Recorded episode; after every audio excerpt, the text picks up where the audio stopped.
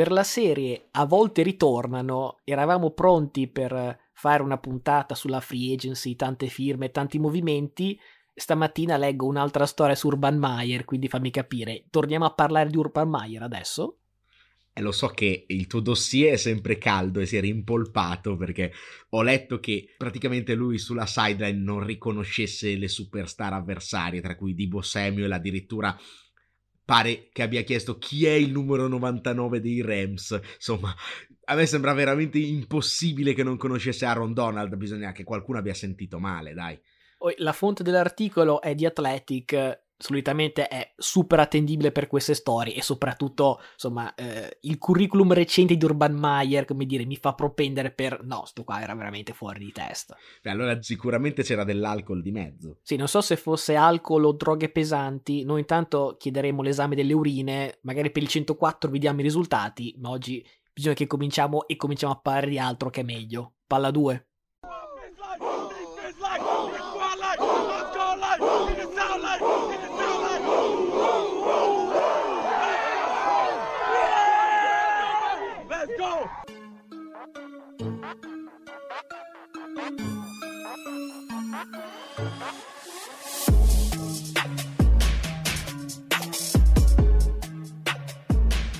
Eccoci quindi arrivati a questa nuova puntata di Palla 2, la numero 103 con ormai sforamenti veramente fuori categoria. Oggi immagino che sarai molto sintetico sulla, sulla free agency. Comunque io sono sempre Luca Bolognesi. E io sono Matteo Venieri. Non faccio promesse riguardo ai tempi perché è stata un'altra settimana non calda, torrida in free agency.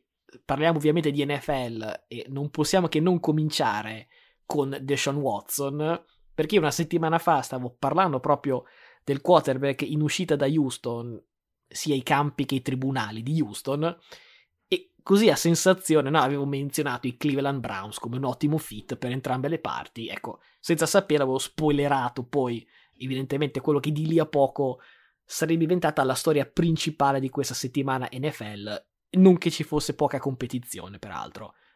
Faccio un piccolo recap.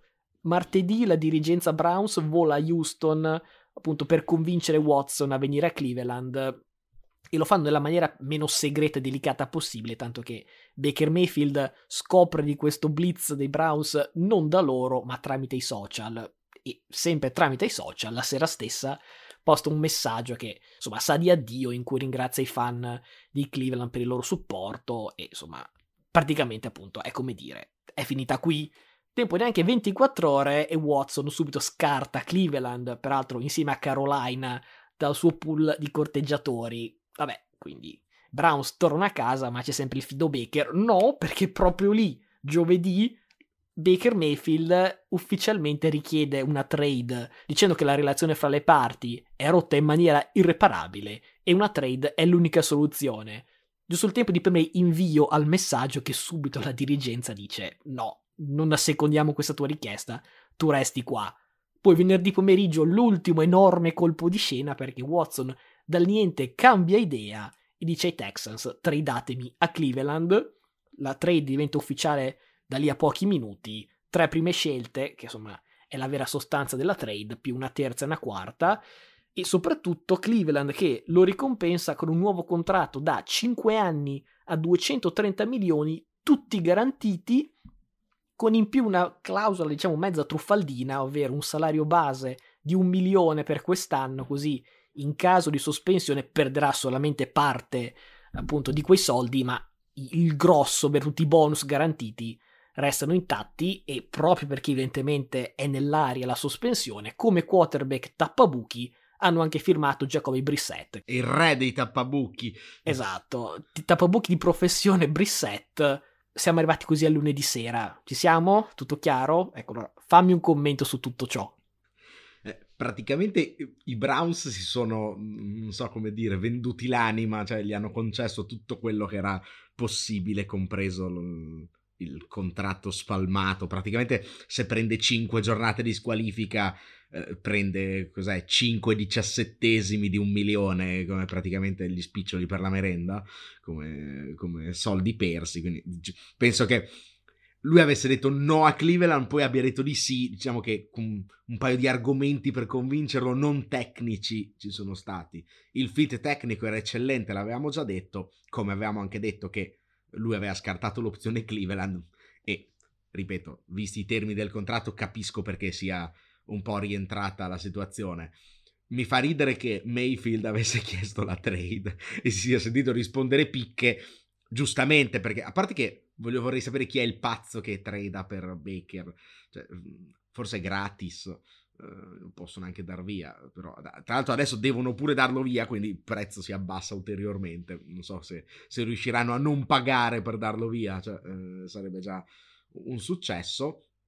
Diciamo che comunque Cleveland con lui più Amari Cooper eh, è vero che ha perso Landry, però insomma se Chubb è sano e l'attacco è quello che era azzoppato da Mayfield, le prospettive per fare una bella stagione ci sono. L'AFC è una roba, una tonnara pazzesca. Cioè, um, penso che già qualcuno abbia chiesto il reseeding oggi, ma arriverà sicuramente qualcun altro perché sinceramente se, eh, e poi arriveremo anche con le firme successive a, a questa conclusione, se in NFC praticamente è tutto apparecchiato per l'ennesimo choke di Rodgers e l'ultima cavalcata di Brady, che sono gli unici due rimasti, eh, ha, tutto il resto dell'NFL si è catapultato in AFC e non solo quarterback. Eh, ma guarda che su Adams ci arriviamo, ma ho ancora moltissimo da dire su questa questione, perché partiamo da, da quando parlavi di AFC, ma possiamo anche restringere all'AFC North. Della West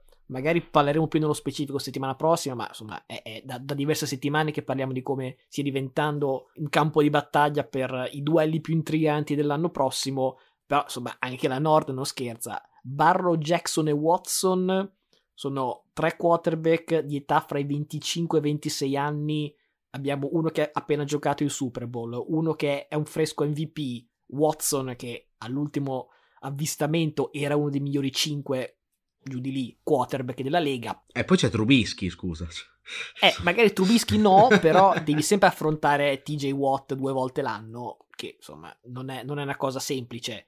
Sicuramente l'anno scorso c'era tanta parità in questa division, un filo più, diciamo, inclinata verso sud, cioè verso la mediocrità.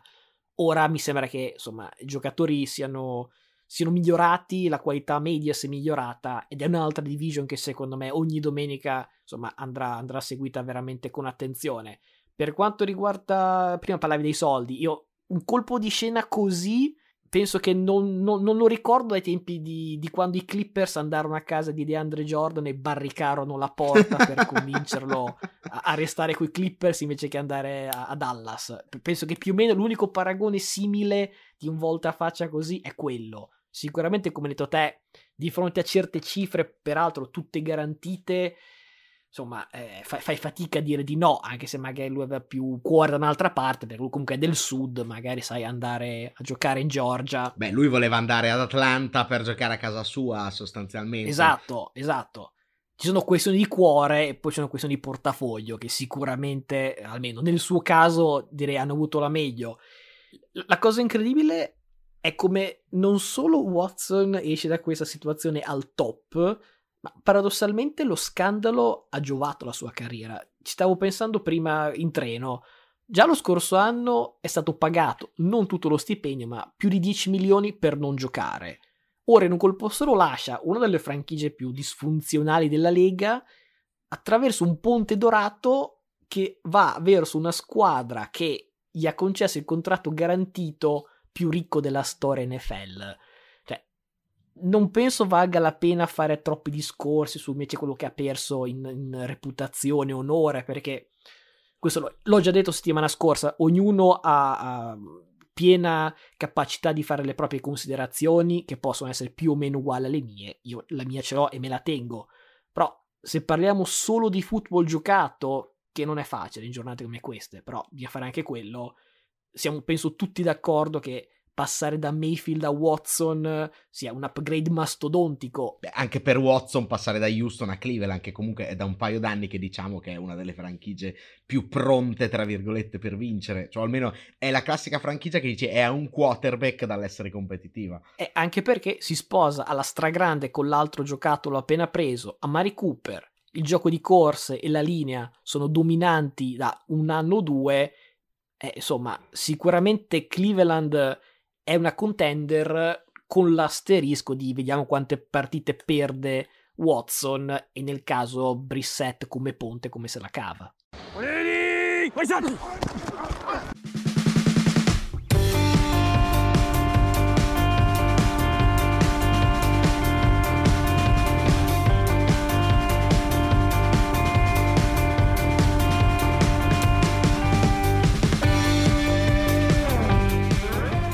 Però ecco, la storia non si chiude qua, perché per un Watson che arriva c'è un Mayfield in partenza e ad oggi, ripeto, lunedì sera ancora un giocatore dei Browns è a libro paga con un contratto di 19 milioni, quindi immagino da sbolognare quanto prima. Da questa storia Baker ne esce abbastanza con le ossa rotte perché torniamo al famoso messaggio di addio, no? quello mandato alle 10 di sera.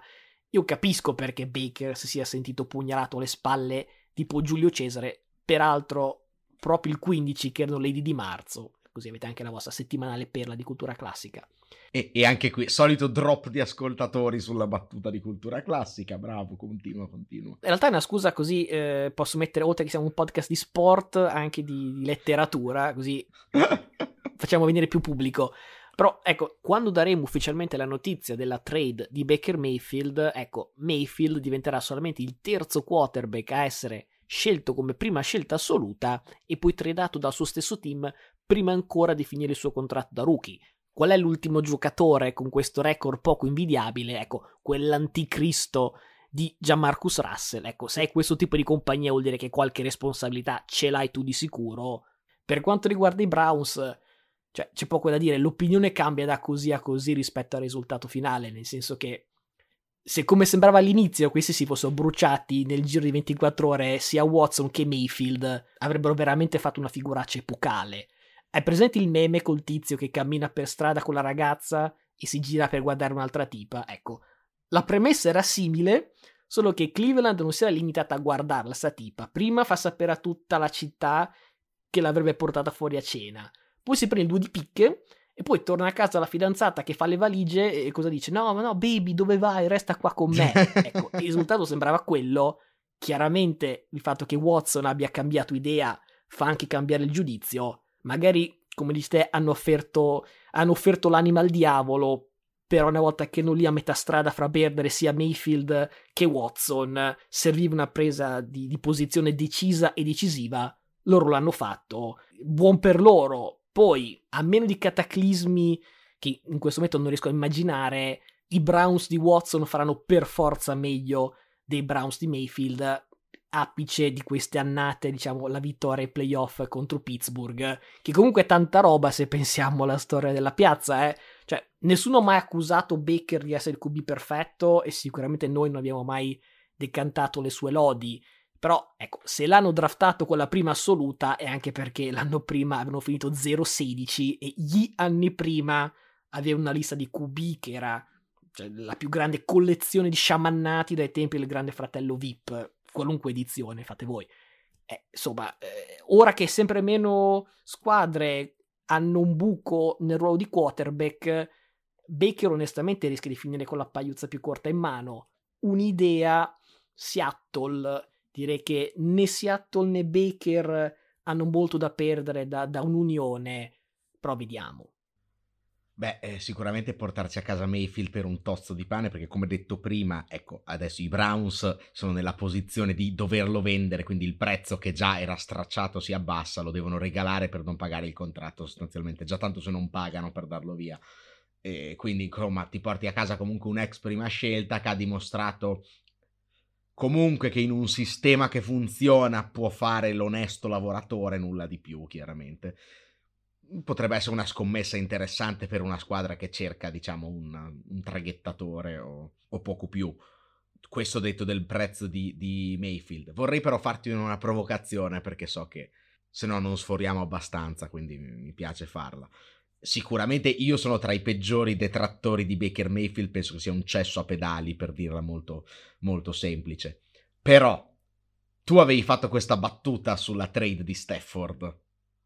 Con Goff sono arrivati al Super Bowl, quindi perché sia un successo la trade di Stafford con tutto quello che hanno investito, devono vincerlo. L'hanno vinto, ok, non stiamo qui a rivangare i ceci, eccetera, eccetera. Visto che con Baker Mayfield sono arrivati comunque a un divisional che hanno perso punto a punto contro Mahomes, se con Watson non arrivano al divisional, dopo tre prime scelte spese, si può dire che è una, una trade di merda? Beh, io penso che quest'anno, se Watson viene sospeso sei partite o meno, Cleveland ha buone possibilità di fare playoff. Nei, pross- nei successivi quattro anni, credo che Cleveland abbia ottime possibilità di fare di giocarsi un, un titolo AFC. Eh, però attenzione, perché Cooper, ok, però è anzianotto. Chubb, comunque un running back che non so quanti anni abbia ancora, è pure sempre rotto, già l'anno scorso era sempre rotto, Ant per giunta è finito, cominci ad aver speso tantissimo per firmare un quarterback, quindi non hai tantissimo spazio salariale per fare degli upgrade, anzi i giovani che cominciano a finire i contratti da rookie che devi rifirmare cominciano a non poterli rifirmare, quest'anno lo diamo perso, il prossimo siamo lì. Fossi in te eviterei di mettermi eh, su, su, questo, su questo tipo di ceci onestamente scommettere contro Cleveland di solito è, è, facile, scommettere contro Watson è molto meno. Nella storia dell'NFL ho fatto qualche controllo tipo un'estate fa, quando sembrava che fosse appunto in partenza e poi è successo quello che è successo. Nella storia dell'NFL non è mai stato tradato un top quarterback di quest'età con quel palmarès. Beh, secondo miglior passer rating della storia NFL, se non sbaglio. E, ah, due anni fa, quando appunto è stata la sua ultima stagione, che giocava in una delle squadre più impresentabili della Lega, record per yard lanciate. È questo tipo di giocatore. Quindi se anche Cleveland come roster dovesse proprio andare giù, un po' come te per questioni di, di, di, di, sala, di salary cap, un po' perché i top giocatori declinano, la linea perde qualche pezzo e così cos'ha, ma proprio Watson da solo ti ha dimostrato di poter fare della strada. Siamo, siamo d'accordo, dico che considerata anche la concorrenza, il rischio c'è di fare, di fare, un buco nell'acqua. Più che altro per lui che andrebbe a sprecare un altro ciclo della sua carriera, capito? Mettiamola così e poi andiamo avanti. Per me il floor, per dirla all'inglese, il minimo che Cleveland dovrebbe raggiungere con Watson, appunto, è una finale di AFC. Però se raggiungerà meno, secondo me non toglie, non toglie la bontà della trade. Ripeto, al di là delle questioni di carattere, sicuramente rilevanti, ma non rispetto al punto che sto cercando di fare, non puoi non essere contento di aver preso uno dei top quarterback e tre prime scelte sono sicuramente tante, ma negli ultimi 30 anni hanno speso fior fior di scelte, prime, seconde, terze, compagnia, e hanno mancato praticamente qualunque quarterback. Se dai via, diciamo, tre shot per prendere un franchise quarterback, per prendere uno che è già sicuramente un franchise quarterback, anche se succederanno le peggio cose e anche se andranno ai playoff zero volte, per dire, nei prossimi cinque anni, non penso sia onesto intellettualmente dire, ah, brutta trade, era meglio tenere Baker. No, beh, io ho solo citato un esempio a caso con quello che avevi detto tu di Stafford. Io in realtà sono quello che è pro queste trade e sono, e sono pienamente d'accordo eh, con quello che dici tu. Butto lì un nome, draftarlo Brandon Whedon. per esempio. Personal foul, unnecessary roughness, number 92 of the defense. For throwing a punch, number 92 is ejected.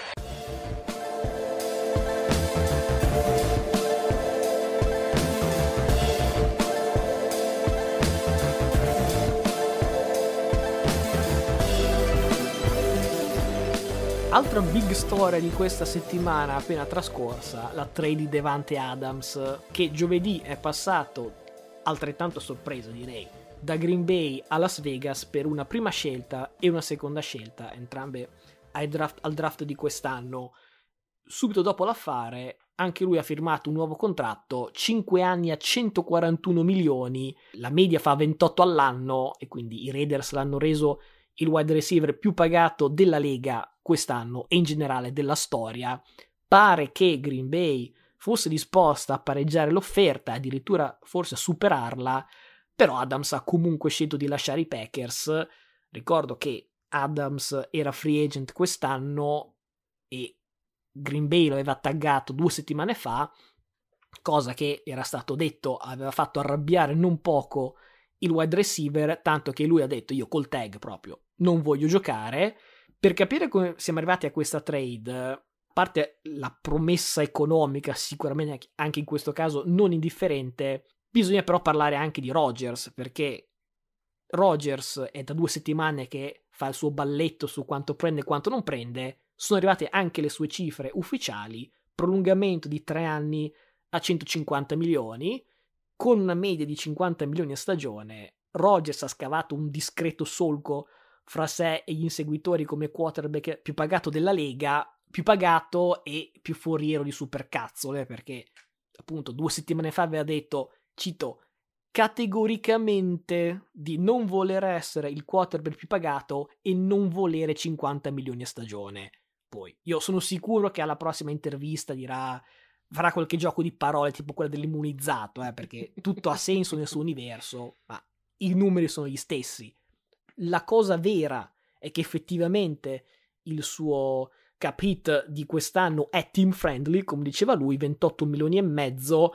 Però ecco, Rogers deve venire qua nel podcast di persona per convincermi che l'addio di Adams non sia una diretta conseguenza del suo nuovo contrattone. Ha tirato avanti le trattative all'infinito, ha spremuto ogni dollaro possibile dai Packers, che notoriamente sono abbastanza taccagni, senza comunicare peraltro nulla ad Adams, che prima al buio vede il suo quarterback ricoperto di dollari e poi per lui un, un tag veramente a prezzo di saldo, che a conti fatti era esattamente 10 milioni in meno rispetto a quello che si va a prendere solamente quest'anno a Las Vegas. Se Rogers avesse veramente avuto a cuore gli interessi di Adams, come aveva detto, parere mio, avrebbe quantomeno tenuto aperto un canale di comunicazione e in fase di trattativa si sarebbe dovuto assicurare che Adams fosse pagato tanto e pagato subito. E non voglio evitare critiche neanche sui Packers perché se volevano veramente tenere Adams così disperatamente, la soluzione era facile offri il malloppone un minuto dopo aver firmato Rogers. Non prima lo tagghi, fai taccagni alle trattative e all'ultimo momento, quando arriva Las Vegas, e il Mary, no, offerta disperata all'ultimo minuto. Se per Rogers e più in generale per Green Bay tenere Adams era davvero importante, fondamentale, non capisco perché lo abbiano messo fuori o in fondo alla lista delle loro priorità, alla faccia della famosa Last Dance che Rogers e Adam devono fare insieme a braccetto. Di Rogers penso che abbiamo già detto tutto, uh, era tutto ampiamente previsto, potete andarvi a riascoltare due podcast fa quando ne abbiamo parlato, avevamo detto, vedrete che in realtà lui ha detto che non saranno 50 milioni ma sarà un, un giro di parole, infatti così, così è stato. I Packers si confermano veramente Total, il front office dei Packers si conferma totalmente allo sbando perché piccolo riassunto degli ultimi anni. Prima cacciano l'allenatore per far contento Rodgers, poi litigano con Rodgers perché non gli draftano, cioè gli draftano il successore sostanzialmente, invece di draftargli un ricevitore per la Last Dance. Poi vedono che il successore fa schifo, allora ricoprono d'oro Rodgers, praticamente gli danno qualsiasi cosa voglia pur di rimanere lì per fare una last dance sostanzialmente perché il contratto è fatto per essere quest'anno e massimo il prossimo competitivi, dopo sei totalmente morto, non puoi più firmare nessuno e nel farlo però si lasciano scappare Adams, per cui avevano il cap, avevano riusciti ad avere il cap per firmarlo, ma per taccagneria non offrono subito il contratto, provano a vedere se riescono a sottopagarlo per un anno e poi lasciarlo andare. Ecco, cioè il quadro è veramente terrificante per il front office dei Packers, secondo me. Fatto sta che adesso con questa prima e seconda scelta se draftano un altro QB al primo giro invece che prendere un ricevitore, penso che prima di tutto tu po- possa uh, cadere dalla sedia durante il live del draft dalle, dalle risate, più, ancora più di me. Ma soprattutto sarebbe veramente le comiche in un NFC dove abbiamo detto fino adesso, cioè è il momento giusto per pigiare e vincere quest'anno perché non c'è nessuno sostanzialmente. Ecco, errore veramente da errori da dilettanti. Io ricordo che dal 2002, quindi pre-Rogers, che Green Bay non drafta un wide receiver al primo turno. Quest'anno di prime scelte ne hanno due. Come detto, io preparo i popcorn se vado a cercare giocatori in altri, in altri ruoli. Eh. Detto questo, anche se parliamo di draft, se non trovi il Chase o il Jefferson della situazione, che peraltro per miracolo deve andare giù nel draft, io non vedo come il collettivo di ricevitori attuali sia da Super Bowl. Ad oggi wide receiver 1 sarebbe Lazar, seguito da Cobb e un Tonian post ACL. Per dire quanto era fondamentale Adams, lo scorso anno aveva 100 target in più del secondo ricevitore, secondo ricevitore che era il running back Aaron Jones. E forse ti ricorderai ai playoff quando contro San Francisco Rogers preferì spararla ad Adams in doppia copertura invece che fidarsi, o forse anche solo notare che c'era Lazar solissimo a metà campo. Secondo me è un problema, però siccome sono sempre foriero di consigli anche quando vanno magari contro i miei stessi interessi, ho una proposta per Green Bay.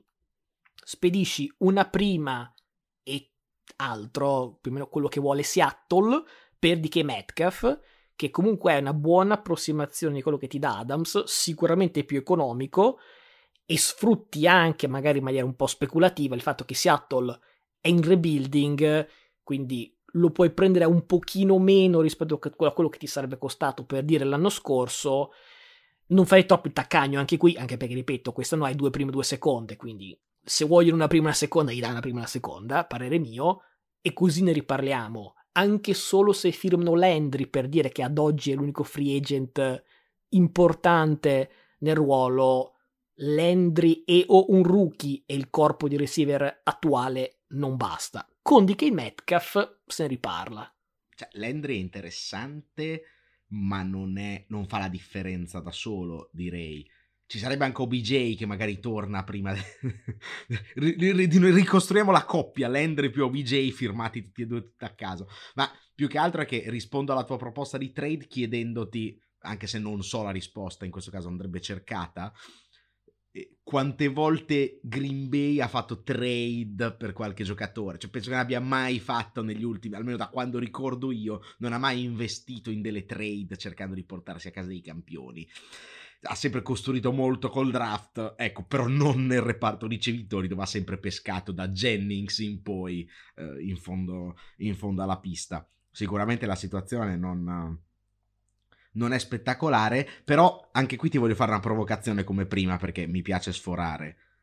Non è che in fondo in fondo a Rodgers piace la situazione di giocare senza ricevitori superstar dove in realtà è sempre cioè la luce della ribalta è sempre in faccia a lui che se perde la partita è perché ha dei ricevitori merde se la vince è perché lui riesce a far risaltare pure dei ricevitori merde come forti. Cioè, è un po' il messaggio che gli piace far passare quello. E nel suo delirio di onnipotenza magari ha pensato, ah, vinco da solo, è ancora più una figata, cioè la rivincita su tutti che mi hanno criticato, adesso con nessuno vinco con l'azzard ricevitore 1, cioè divento il GOT. Cioè, non, non, so cosa gli sia passato per la testa, però ho quasi paura che gli piaccia la situazione di aver cacciato via Adams e di essere lui contro il mondo. È una provocazione e come tale la prendo. Poteva avere un senso dai, non lo so, da, da, dai sette ai due anni fa come idea, ma ora che veramente è, è alla fine, cioè ok, ha prolungato per tre anni e siccome i 150 milioni, se ho capito bene, sono garantiti, tre anni dovrebbe farsi. Però uno con Rogers mai dire mai che magari domattina si sveglia e dice ma sai cosa ti dico, vado a fare il presentatore tv. Due, cioè a questo punto della carriera hai visto negli ultimi due anni con un giocatore devastante come Adams come non si è neanche arrivato ad annusare un Super Bowl. L'idea che Roger possa pensare senza Adams andrà meglio Qui non è neanche delirio di onnipotenza, qui è veramente... Cioè, delirio e basta. Confusione allo stato puro, Eh, ecco. però, però tieni conto che era arrivato al championship o comunque, cioè è sempre arrivato lì lì anche senza Adams. Poi con Adams è lo stesso arrivato lì lì, allora ha detto almeno arrivo lì lì che se perdo non è colpa mia. Cioè, eh, potrebbe essere almeno un retropensiero che potrebbe, che potrebbe anche aver avuto. Ovviamente molto provocazione e direi passiamo oltre perché qua la situazione del nostro podcast è, è forse più tragica di quella del cap dei Packers. Pass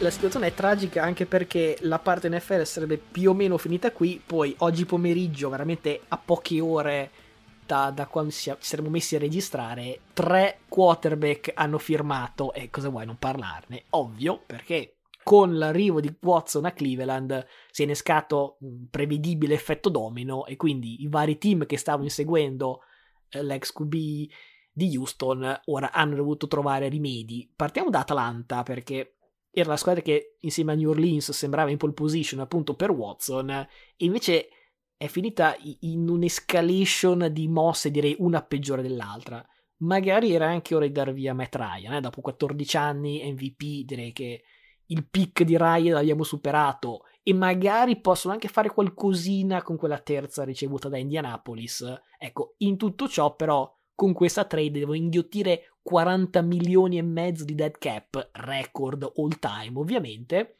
insieme ai 15 e mezzo che già hanno sul groppone per la trade di Julio Jones di un anno fa, insomma, già quelli sono soldi che non puoi spendere su giocatori. In più come sostituto arriva Marcus Mariota per i prossimi due anni, per carità hanno rifirmato Patterson, eh, poi magari dopo wide receiver e running back provano anche a fargli fare il QB, che mi sembra comunque un'opzione migliore di Mariota. no, è abbastanza anche qui delirante la situazione di Atlanta, più che altro perché cioè, a sto punto ma Traian te lo tieni. Cioè una cosa è se riesci, ok, vuoi fare il rebuilding, ma ci lucri qualcosa. Ma cioè, ti assorbi tutto quel dead cap per, per prendere la, la, terza, che è praticamente quella che Indianapolis ha preso per Vance. Cioè, che erano due, fra l'altro. Finalmente, finalmente un affare per Indianapolis che abbiamo criticato tanto e si ritrova forse il miglior QB, o almeno come palmarès, come talento, come potenzialità, come esperienza anche, è meno bollito di Rivers secondo me rispetto a come era Rivers due anni fa, comunque si ritrovano il miglior QB da Luck in poi pagando niente, anzi nello scambio convenza appunto come dici tu incassano una terza in più, quindi cioè affarone dei Codes finalmente. E qui torniamo al discorso dell'AFC piena di squadre virgolette pericolose. Atlanta è chiaramente in rebuilding e va bene. Con Mariota penso che voglia impostare, cioè praticamente eh, read tutte le azioni. Con lui e Patterson, che sostanzialmente cioè modo di giocare del 2050, dove tutti i giocatori possono fare tutto. Il QB può correre o lanciare, il running back può correre o ricevere, poi avranno i ricevitori che possono lanciare, perché così si chiude il cerchio. Quindi prenderanno un ricevitore che può anche lanciare. Landry, ce l'ho. Beh, comunque con Rivers hanno fatto 11 vittorie. Credo che sia un, un, buon paragone. Secondo me sono due giocatori come Rivers al tempo, ora Ryan veramente arrivato più o meno alla frutta, però un paio d'anni secondo me te li può dare se in una division dove praticamente basta mettere 11 giocatori in campo per essere comunque in lotta ai playoff, perché insomma Jaguars e Texans non sono uno spauracchio, Tennessee sicuramente è di livello, però come lo scorso anno se la possono giocare con Wentz, figurati, secondo me con, con Ryan che è un upgrade, secondo me è una, è una, firma facilissima per i Colts e di quello che era il mercato attuale con i vari Baker e compagnia, secondo me l'operazione migliore, anche costata veramente un prezzo di saldo. No, no, ma infatti è, poi è da sottolineare perché li, li avevamo bastonati settimana scorsa, quindi per carità si sono rifatti. Se questo era l'obiettivo, si sono rifatti. L'altra inseguitrice di Watson, New Orleans, invece la soluzione l'ha trovata internamente perché ha rifirmato Winston due anni a 28 milioni. Ricordo Winston lo scorso anno 5 vittorie e 2 sconfitte prima di farsi il crociato, anche in questo caso mi sembra la soluzione migliore per tutte le parti. Lui è sembrato molto a suo agio nell'attacco di New Orleans, i Saints lo pagano un prezzo veramente vantaggioso, chiaramente col rischio di un giocatore che si è appena fatto il crociato e un giocatore che ha carriera a quei famosi 30 intercetti, però anche qui approvata, se posso dire. Beh, noi festeggiamo perché il nostro GOT torna, torna in campo e io vor- voglio l'asterisco sul mio dollarone del Super Bowl vinto da Jameis perché si è fatto il crociato, quindi mi devi dare un'altra stagione. Cioè... Approvato, quindi eh, mettiamo a referto che tu scommetti un dollarone che Winston vincerà un Super Bowl nel 2022. cioè, vince il prossimo anno. Mi sembra, mi sembra leggermente bold, però sai, è bello fare le previsioni bold perché se le sbagli è come Rodgers che gioca senza ricevitori, cioè se le sbagli e vabbè, ho detto Jameis Winston su, vincente Super Bowl. Se la prendi, ecco, voglio i titoli su CNN per me, eh? anzi un, un contratto anche se si può. I want everybody to look at me. I'm gonna pass it to coin after I say one thing. That's a W. Let's eat one. Let's eat one. That's a W.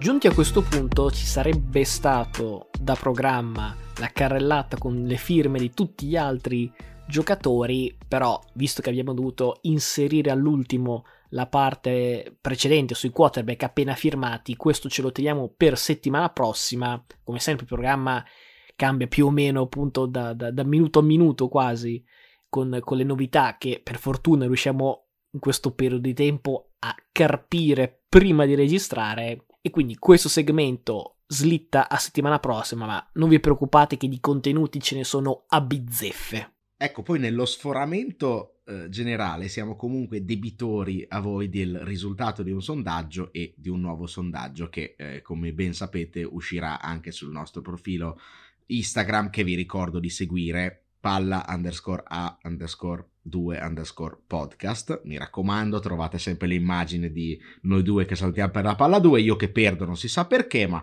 eh, sempre quello è il contesto. Se volete c'è anche Facebook con la stessa foto, eh, ci trovate anche lì e lì il mercoledì mattina trovate il sondaggio eh, settimanale, così come ovviamente potete rispondere comunque su Spotify, come avete fatto anche nelle scorse settimane. Il sondaggio settimana scorsa era su Deshaun Watson e vi avevamo chiesto quale secondo voi è la destinazione migliore per il quarterback. La maggior parte di voi ha risposto New Orleans e in questo senso ha credo seguito quelle che erano più o meno le indiscrezioni di quelle ore. C'è anche uno di voi che ha detto Niners e insomma credo sia fan dei Niners perché altrimenti non, non penso fosse del, nell'emisfero boreale una singola persona che pensasse questo. E beh, a proposito di, quote, di, di, squadre a un quarterback dalla vittoria, ecco, quella, quella sarebbe stato il fit proprio perfettissimo, però era forse anche impossibile. Impossibile, soprattutto il coraggioso che ha detto resta Houston, dove i ponti erano più che bruciati, e soprattutto insomma, penso che anche le massaggiatrici di Houston eh, avevano chiesto loro una trade, perché penso che tutte e due non sarebbero potuti coesistere. Quindi, detto del sondaggio settimana scorsa, vi diamo anche quello di questa settimana che mi vai a proporre te per una volta, dai.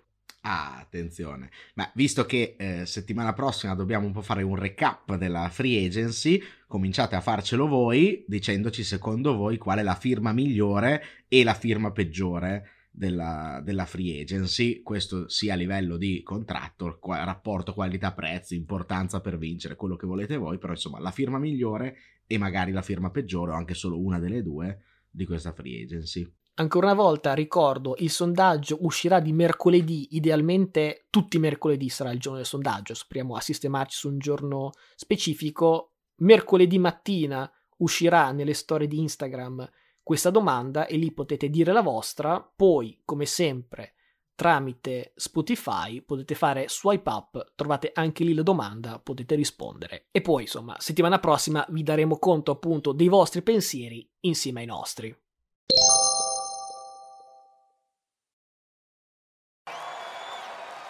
What can I say? Mamba out.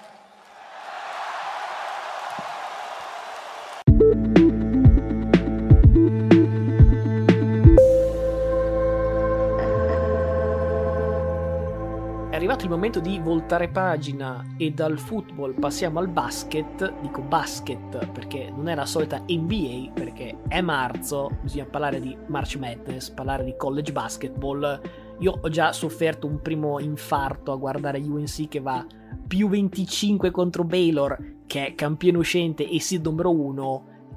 Vantaggio mangiato tipo i tarli che mangiano un vecchio mobile a casa dei vostri nonni proprio andato giù dritto, overtime e finalmente vittoria in overtime. Devo dire che bruciare un vantaggio di 25 punti avrebbe addirittura pareggiato la più grande rimonta della storia della March Madness, quindi se sei UNC non vuoi entrare in quel tipo di, di libro dei record, peraltro basketball awareness, come si dice in questi casi, 0,2 da parte di UNC negli ultimi minuti di partita. Cioè, facciamo, facciamo, fatica a passare la metà campo, visto passaggio tabellato, cioè veramente horror show totale. Per fortuna in overtime Baylor era anche più cotta dei Tar Heels e siamo passati.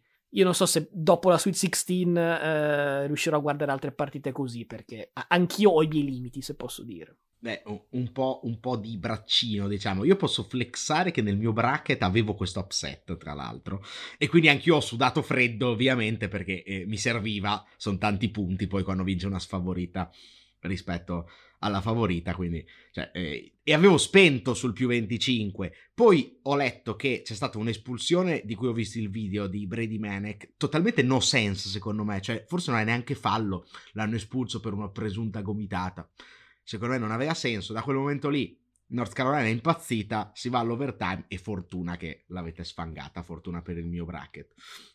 Diciamo che comunque non è l'unico upset, ovviamente, perché tutti gli anni ne capitano tanti e praticamente tutti i bracket erano comunque già stati stracciati, almeno quelli che cercavano il perfect bracket, al primo turno quando c'è stato forse l'upset del torneo con i St. Peter's Peacocks squadra che ovviamente non conoscevo, di una piccola università gesuita del New Jersey, che ha buttato fuori da numero due Kentucky, sempre in overtime. Eh, questa direi che forse la Cinderella story di, di, questo, di, questo, torneo, anche perché è proseguita poi con la vittoria al secondo turno contro Murray State, quindi sono pure ancora dentro questi, e il volto di tutto ciò è il baffo di un junior bianco e direi più o meno col mio fisico, un pelo più alto, ma insomma poco di più che è Doug Edert, eh, autore di tanti canestri importanti in queste due partite. Ora il tabellone, diciamo la parte est eh, del tabellone è aperta un po' a tutto perché eh, la favorita rimane Purdue che è la numero 3, sono uscite la 1 e la 2 che abbiamo eh, appena, appena, citato, eh, è favorita ovviamente proprio nello scontro diretto contro St. Peters, mentre dall'altra parte c'è un intrigante UCLA contro North Carolina, direi entrambe candidate a essere un po' la sorpresa, non Cinderella Story, perché sono comunque squadre eh, importanti, però sorpresa rispetto al seeding di questo lato del tabellone. Entrambe eh, queste partite si giocano il 26 marzo. Decisamente inverso è stato invece il risultato nella parte ovest eh, del tabellone, dove tutte e quattro le migliori teste di serie ah, sono arrivate dove dovevano arrivare, anche se la numero uno, che è anche poi la favorita al successo finale del torneo, almeno dai bookmakers, che è Gonzaga, ha faticato e non poco a battere Memphis, stava a meno 10 halftime, poi il buon altro baffone bianco, Timmy, ha messo 21 dei suoi 25 nel secondo tempo dopo aver fatto un discorso nell'intervallo pare che abbia detto eh, bisogna essere più duri dovete giocare come se fossero gli ultimi, gli ultimi 20 minuti della vostra carriera in CEA e bla bla bla insomma l'hanno rimontata. Il 25 marzo quindi venerdì e non sabato come le precedenti due partite che ho illustrato giocheranno contro Arkansas che ha battuto in volata New Mexico State che a sua volta al primo turno aveva eliminato Connecticut piazzando uno dei pochi upset di questo, eh, di questa parte di tabellone. L'altro upset era stato Notre Dame che aveva fatto fuori eh, Alabama, ma poi Notre, anche Notre Dame è stata sconfitta da Texas Tech e quindi insomma sono rimaste tutte le, le favorite. Texas Tech che è la testa di serie numero 3 giocherà contro Duke che è la testa di serie numero 2 sempre venerdì. Duke sappiamo dell'italiano Paolo Banchero 17-10-4 al primo turno, 19-7-4 al secondo, una bella macchina insomma il contributo c'è Duke ha eliminato Michigan State, tra l'altro, in un match tra due allenatori da Hall of Fame. Coach K affrontava Tom Izzo. Sappiamo Coach K aver annunciato il ritiro poi uh, a, a, fine stagione. So che tu non gradisci, però Coach K che si ritira più l'italiano banchero, direi che sarebbe bello vedere Duke alle Final Four. C'era anche l'altro mezzo italiano Tomizzo che appunto allena gli Spartans. Mi accontentavo lui come rappresentante dell'Italia. Eh. Cioè, Coach K può anche andare in pensione.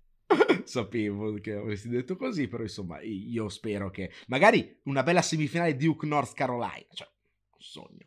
Eh, andiamo avanti perché c'è ancora metà tabellone da, da discutere, perché eh, sicuramente ti farà piacere molto di più sapere che Uh, un'altra sorpresa di, questo, di, questo, di queste March Madness è coach Juan Howard e la sua Michigan che con un seed in doppia cifra come St. Peters che abbiamo uh, citato prima ha piazzato il doppio upset quindi vincendo due partite da sfavorita prima su Colorado State e poi buttando fuori al numero 3 Tennessee numero 3 del tabellone sud dovrà per ora vedersela con la numero 2 Villanova sempre venerdì eh, di questa settimana. Secondo me è partita molto, molto interessante perché Villanova è, è tosta, è una squadra che può fare, come si dice, rumore. Su Juan Howard, che giustamente hai citato, peraltro ex assistente allenatore a Miami, quindi regione in più per essere fan di Michigan in questo caso. Juan Howard, ricordiamo, arrivato a Michigan, mi sembra un paio d'anni fa per risollevare il programma e già stava facendo grandi cose ma Juan Howard che ha rischiato di non arrivarci a questa March Madness perché era stato sospeso per il resto della regular season dopo che ha dato un manone a un allenatore avversario qualche mese fa, alla fine insomma ha anche un pochino risollevato la sua reputazione non tanto di allenatore, perché quella non è certo in discussione, quanto più cui, diciamo, di, di uomo più che di allenatore, quando ha abbracciato i giocatori appunto dell'altra squadra che aveva, che aveva sconfitto penso che più o meno si possa dire che fa, fa scopa con quell'altra. Insomma, uno brutto gesto, l'altro gesto da persona molto sportiva. Direi che anche qui possiamo poi andare avanti. 1-1 palla al centro. Ecco, eh, nell'altra, nell'altra semifinale, se possiamo definirla così, del tabellone sud, perché si parla sempre di pre-Final Four, dove c'era la vera semifinale. Eh, si scontreranno la numero 5 Houston, che ha eliminato la numero 4 Illinois sostanzialmente senza problemi. Ecco, qui io fatico a capire come fanno poi i seeding di, di, questi tornei, perché Houston era favorita nel match con Illinois, nonostante fosse più indietro come, come seeding ed è sfavorita solo di due punti nello scontro che ci sarà sempre venerdì contro la numero uno Arizona. Quindi Houston è andata tra l'altro alle Final Four l'anno scorso, se non ricordo male. Cioè, è una signora squadra, testa di numero 5 perché? Boh, capisco, magari ha avuto qualche problema in stagione, però insomma, altra squadra molto, molto pericolosa direi che Michigan parte un pelo dietro al trio Houston, Arizona, Villanova, che sono più o meno le tre che dovrebbero giocarsi questo tabellone sud. Arizona, tra l'altro, è reduce da una vittoria tiratissima al supplementare 85 a 80 contro TCU. È stata l'ultima gara disputata della top 32, ma è anche stata la miglior partita del torneo finora. Ultimo quarto di tabellone è quello del Midwest, dove direi la numero uno Kansas ha faticato sì contro Creighton, però è nettamente favorita al, ad, per arrivare alle Final Four. Giocherà sabato 26 contro Providence, numero 4. Sinceramente, non credo avrà troppi problemi. E qui, tac, la, la, la gufata che ci, che ci doveva stare. Chi andrà in finale da questa partita probabilmente troverà la squadra sorpresa eh, di tutto il torneo perché nell'altra semifinale del tabellone Midwest si scontrano due squadre con seeding in doppia cifra. Quindi sicuramente una squadra con seeding in doppia cifra andrà, andrà nella finale di questa parte di tabellone. Si tratta di Iowa State e Miami che si scontreranno sempre sabato. Iowa State ha eliminato prima LSU e poi la numero 3 Wisconsin, doppio upset, come per esempio ha fatto Michigan, entrambe partite vinte in volata e a punteggio bassissimo, non si è mai andati sopra i 110 punti totali, insomma diciamo che la difesa è il punto forte di, di Iowa State. Dall'altra parte gli Hurricanes di Miami hanno prima fatto fuori USC con due liberi a tre secondi dalla fine e poi upsettato con grande autorità e con un line-up incredibilmente small, praticamente eh, con delle zone, cambiando su tutti i blocchi, contro la numero 2 Auburn. Eh, hanno vinto 13 a 4 la battaglia delle palle perse, hanno segnato addirittura 30 punti contro uno di Auburn in contropiede. Cioè, siamo a- alla follia. Tutti i nanetti che correvano come dei pazzi e segnavano in contropiede. Partita classica, cioè sono quelle cose che possono succedere solo alle, alle March Madness comunque alla fine Miami è passata e ci ha scampato Charles Barkley che aveva detto che si sarebbe spogliato se Auburn fosse andata alle Final Four, una roba del genere. Insomma, grazie a Dio eh, ci siamo evitati questo, questo, problema. Ultima cosa su questa partita di eh, Miami con Auburn, per chi se la fosse persa suggerisco di cercare eh, su YouTube la schiacciata di Isaiah Wong su Jabari Smith perché è probabilmente l'highlight del torneo fino adesso, veramente un poster notevole. Io in tutto questo una cosa ho capito. Tu da una settimana che non esci di casa. Sicuramente la sera no. Beh, giustamente, eh, siamo un podcast di sport, bisogna essere commitati. Io sono qua che mi tiro giù tutti gli appunti di free agency e tu spedi le nottate a guardare TCU e, e, e, cioè, i Una volta che mi presento preparato ti lamenti. No, cioè, anzi, dico, insomma, è perfetto perché ci, ci complementiamo a vicenda, perché io sinceramente spendere le nottate a guardare queste squadre eh, ma è caratteristico, guarda che è, è divertente perché è un altro sport, cioè no, t- veramente vedi delle, delle, squadre magari anche forti, cioè, tipo Baylor, che s- sa attaccare la zona come una squadra di prima divisione italiana, cioè dici panico contro la zona, minchia, succede anche a me in prima divisione, cioè... Eh, boh, se, se, la, follia, la follia infatti si chiama March Madness, non a caso. Beh, il panico c'erano anche i Celtics contro la zona di Miami, ricordo. arriva, arriva, anche nei pro il panico. Eh, appunto, direi di passare all'NBA, no? Perché eh, stiamo sforando ovviamente, inutile dirlo, e c'è stato un avvenimento che merita assolutamente un segmento monotematico. No, sai, c'è stata una grandissima prestazione questa settimana. Beh, c'è, c'è, l'imbarazzo della scelta. Non so se parli di KD, parli di Towns, parli di Bay. Cioè... No, no, aspetta, parlo di, di Luke Bubble, cioè me stesso medesimo, ovviamente, perché cioè, settimana scorsa scontro salvezza importantissimo, carirai da 14 punti, 8 nel quarto periodo per vincere il derby di Ravenna del campionato CSI e soprattutto tripla decisiva un minuto dalla fine, cioè tra l'altro era la terza della partita, sesta delle ultime due partite, con video su Instagram diventato virale. Cioè, io so che non vedi l'ora di ascoltare il breakdown di tutti i miei possessi del quarto quarto. Ok, nuovo sondaggio. A chi importa del breakdown dei tiri di Bubbles? Eh, fatecelo sapere su Instagram e compagnia. Listen, we talking about practice. Not a game, not a game, not a game. We talking about practice.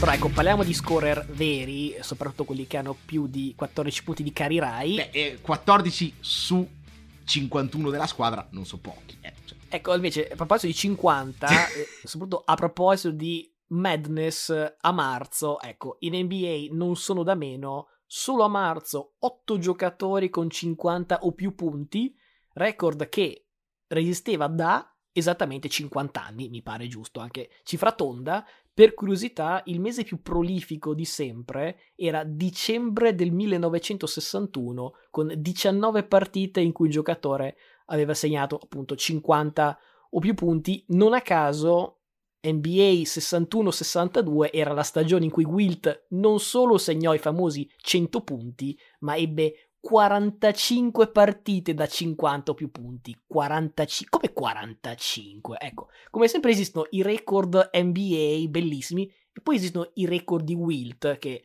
giocava un altro sport assolutamente intoccabile. Eh sì, ma letteralmente un altro sport, nel senso che si giocava anche un'altra pallacanestro. Però, vabbè, per carità, sono record che non verranno mai, mai battuti e quindi, insomma... È, come, è un po' come quando, tipo nel lancio del giavellotto, cambi l'attrezzo, cioè il record non lo batti mai più se, se fanno il giavellotto che ha meno peso in testa, per esempio. Cioè, eh, un po' veramente un altro sport. Allora, faccio velocemente una lista. 5 marzo 56 punti di LeBron, 6 marzo 54 punti di Tatum, 8 marzo 50 punti di Kyrie, 11 marzo di nuovo LeBron 50 punti, 13 marzo 53 punti di Kevin Durant, 14 marzo 60 punti di Towns, 15 marzo 60 punti di Kyrie, 17 marzo back to back to back 51 punti di Sadiq Bey. E, e qui abbiamo toccato il fondo. Intruso, intruso in questa lista, però insomma 50 punti in NBA vanno sempre messi. Cioè, se permetti, ho guardato le March Madness e non la partita di Detroit in cui Sadiq Bey ha fatto 50, cioè ci può anche stare.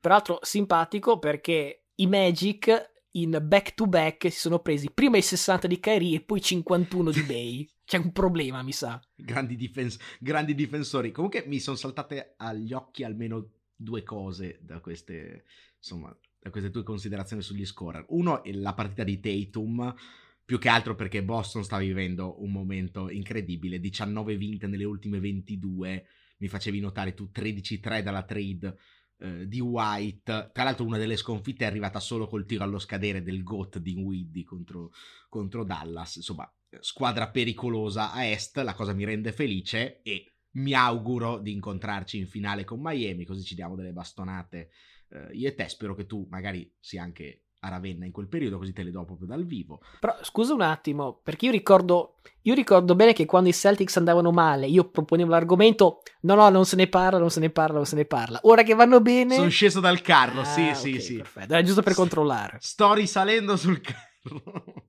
Dicevo, l'altra cosa che mi è saltato agli occhi è che per un discreto eh, tempo, poi adesso per fortuna dei Lakers, questa striscia è finita, i Lakers erano stati tipo, se non sbaglio, due vinte e nove perse dopo lo Star Game a un certo punto, e quelle sostanzialmente vincevano solo se LeBron faceva 50, che era una, una win condition davvero interessante, no? Dici, ci presentiamo ai playoff, vinciamo una serie a sette partite. Eh sì, se LeBron fa quattro volte su 7,50.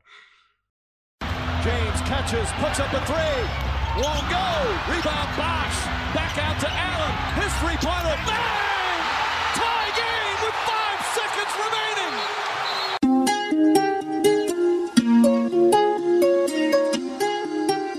Sicuramente il fatto di aver eh, compiuto queste gesta erculee ha contribuito al nuovo record perché parlavamo di punti, ecco, sabato sera con un layup veramente accademico contro Washington, LeBron ha ufficialmente superato Karl Malone e si è issato al secondo posto nella classifica NBA degli scorer. Al momento la classifica dice Karim Abdul-Jabbar 38.387 punti, LeBron 36.947, terzo posto Malone, ovviamente fermo, a 36.928. Facendo due conti, no? La distanza fra Karim e LeBron è 1440 punti. Quest'anno LeBron sta tenendo una media incredibile, 29,8 punti a partita, mantenendo queste cifre, e non vedo perché ipotizzare un collasso, servirebbero altre 48 gare per superare Karim, ovviamente non quest'anno che di gare ne mancano mi sembra 11, quindi per fare tipo 200 punti a partita, non credo, però insomma eh, ricordiamo è un giocatore che non si è mai considerato né è stato considerato uno scorer naturale, quando più un playmaker, cioè playmaker nel senso di un giocatore che al momento giusto vuole fare la giocata giusta e per lui molte volte fare la giocata giusta è stata passarla e per questo spesso insultato, però insomma è, è, è, talmente dominante in tutto quello che fa LeBron che nel tempo appunto ha anche scoperto di poter essere trascinante come realizzatore. Non è realizzatore alla Durant, Kobe o Jordan per andare sempre più indietro del tempo, però ecco, per loro fare canestro è l'opzione numero uno ogni volta che si trovano la palla in mano. A volte, viene da dire, anche un pochino quando la giocata giusta era un'altra. E invece LeBron è riuscito a essere sia il giocatore che finirà la carriera, anche qui a meno di cose impreviste e imprevedibili, come primo scorer e avrà numeri incredibili come rimbalzista, come assist man, anche come stoppatore. Veramente il pacchetto completo. Personalmente quello di sabato non lo vedo come un traguardo che sposta la lancetta più di tanto, perché per me lui è già il GOAT e quindi cosa vuoi che sia. Quando arriverà al numero uno, magari forse anche gli altri ascolteranno. Secondo me l'apice di LeBron è stato altissimo e soprattutto sostenuto per un arco di tempo che forse nessun altro è riuscito a sostenere, ma soprattutto ha unito tutto ciò a un'incredibile longevità, il che per me è solo un plus, perché non è che certo che stia arrancando a questi record facendo 7-8 punti a partita, anzi, ha superato Malone giocando oltre 100 partite in meno supererà Jabbar alla sua ventesima stagione, così come Jabbar superò Wilt alla sua ventesima stagione della Lega, quindi, l'ho detto e lo ripeto, GOT. Certo che in un podcast in cui si sta sforando male, tu cacci questa tomella a cui sai che no, io faccio apposta perché non c'è tempo per rispondere. Un'ora di eh, argomentazioni pro Jordan che non sono scritte nei libri e nelle statistiche, però non lo farò perché mi so contenere ti voglio solo chiedere di ricordarmi com'è finita la partita dei Lakers in cui lui ha battuto il record. Timo L e questo è un, è un piccolo suggerimento di quale sarebbe la mia risposta. Ti devo fare i complimenti di tutti gli argomenti da hater di LeBron. Hai scelto veramente quello più inutile e per questo mi hai zittito. Complimenti.